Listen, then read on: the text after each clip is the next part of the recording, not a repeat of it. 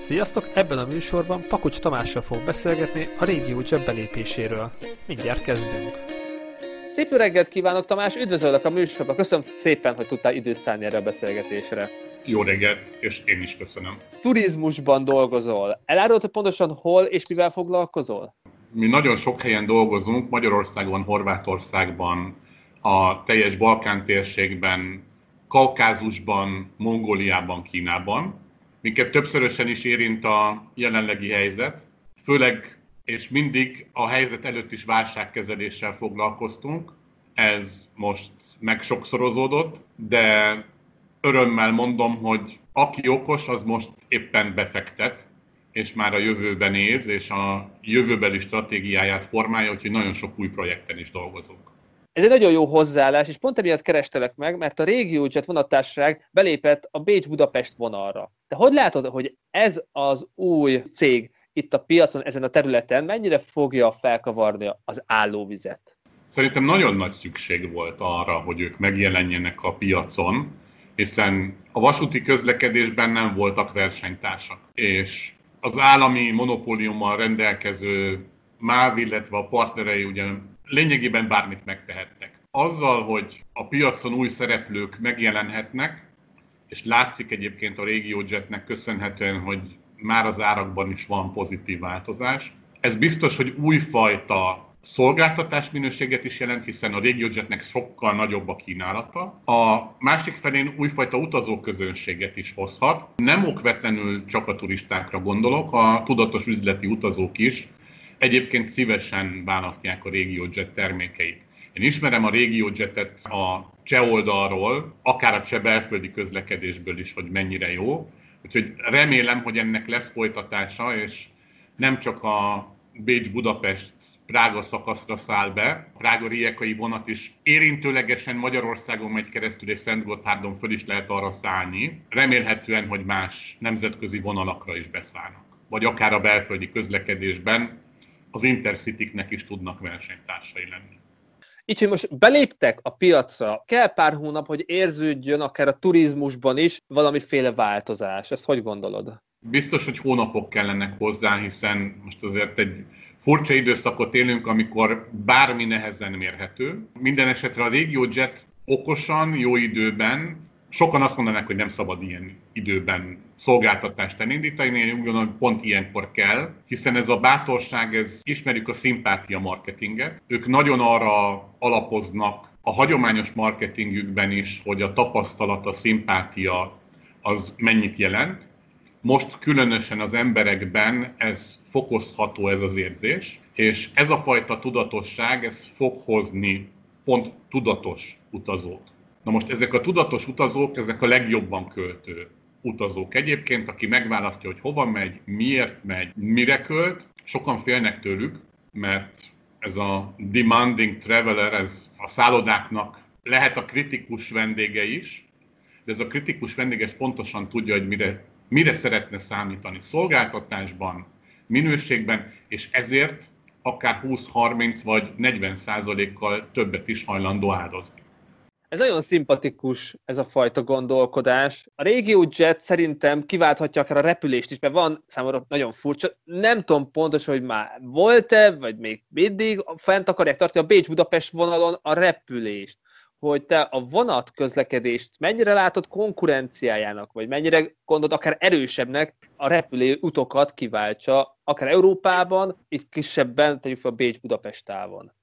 Jelen pillanatban a 3-4 óránál rövidebb vonatutak mindenképpen versenyképesek a repüléssel. Ha kiszámoljuk azt, hogy mondjuk egy Budapest-Bécs repülés, az biztos, hogy hosszabb ideig tart, mint fölülni a vonatra a keletiben és megérkezni Bécs belvárosában kettő óra néhány perc utána a vasúttal, kimenni Ferihegyre, check-int végigvárni, a biztonsági ellenőrzésen keresztül menni, ugyanúgy repülni, kijönni, négy és fél öt óra. Alapvetően a Budapest-Bécsi járatnak nem is a két város közötti forgalom a lényege, hanem ráhordóként az Austrian Airlines saját hosszabb távú járataira szerepel még itt a budapesti kínálatban. Tehát a két város között értelmetlen. Hasonlóan egyébként a Budapest-Prága járat amit jelen pillanatban a CSA üzemeltet, illetve a Ryanairnek is van járata. Majd, hogy nem azt mondom, hogy értelmetlen ebből a szempontból, a Ryanairnél egyetlen egy plusz van, hogy szemben sok más fapadossal ugye átszállási lehetőséget és biztosít, és a Budapest-Prága járat részben egyébként Prágából olyan továbbinduló járatokra visz utast, amik nincsenek a budapesti kínálatában a Ryanair.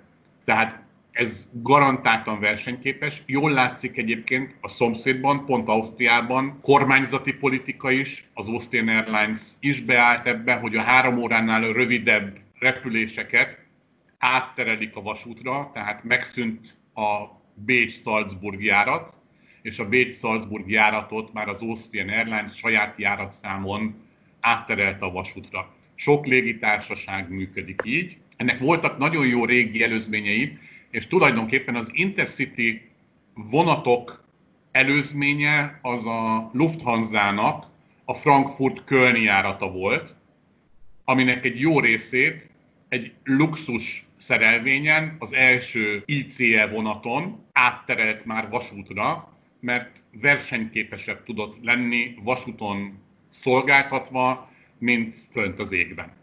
Én nagyon örülök, bevallom őszintén, hogy a vasút így terjed, és remélem többen fogják akár között-tudatosság, akár pénztárca kimérés miatt használni. Hogy, hogy csak most lépett be a Bécs-Budapest vonalra a régiójet. Szerinted miért nem korábban tették meg ezt?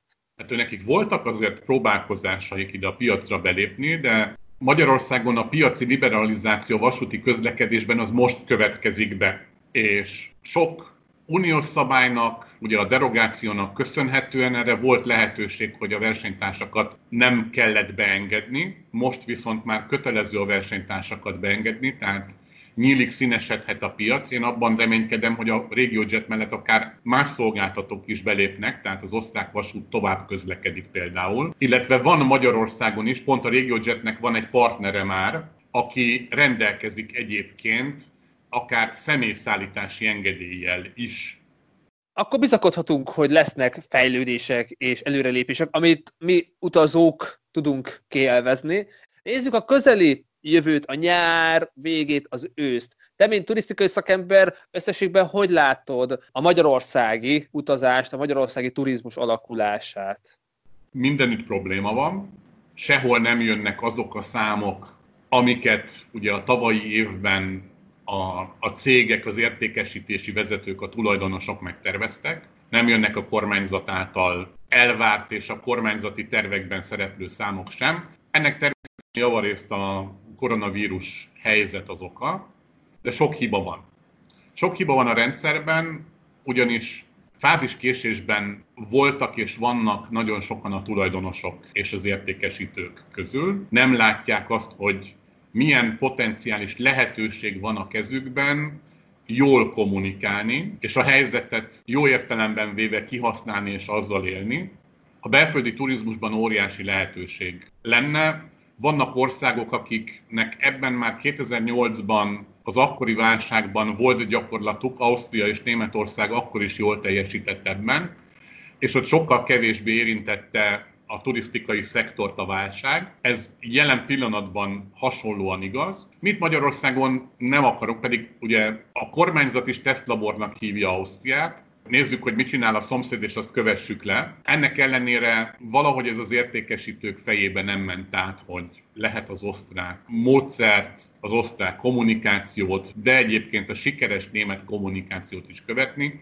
Sokkal erősebb propagandát fejtettek ki annak érdekében, hogy a belföldi turizmust megmentsék, illetve sokkal korábban történtek azok a turizmus támogató vagy megmentő intézkedések is, mint Magyarországon.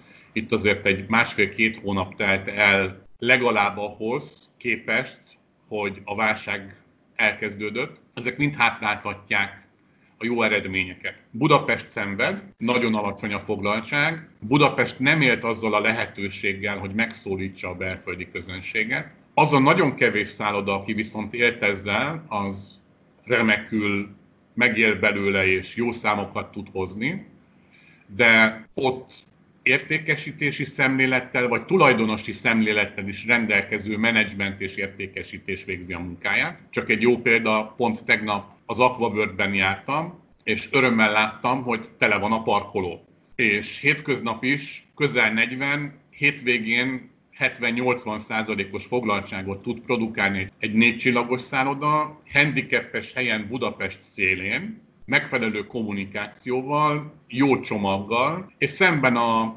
tavalyi 20% belföld, 80% külföldi vendégarányjal, ez most 50-50-re tudott változni.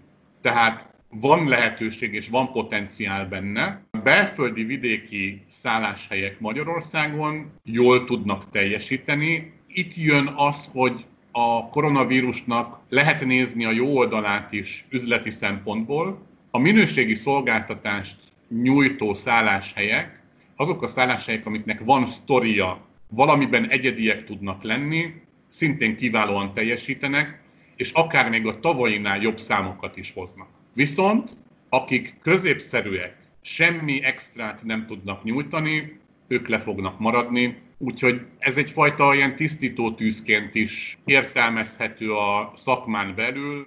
Tamás, nagyon jól összefoglaltad jelen helyzetet, és a régió jetet is nagyon jól látod, és örülök, hogy te is nagyon pozitívan fogadod a belépésüket, és bizakodunk mind a ketten, hogy lesz ennek folytatása. További szép napot kívánok, és szerintem foglak még keresni, mert van még potenciál a beszélgetésünkben. Nagyon szépen köszönöm, állok rendelkezésedre. Szép napot kívánok! Szervusz!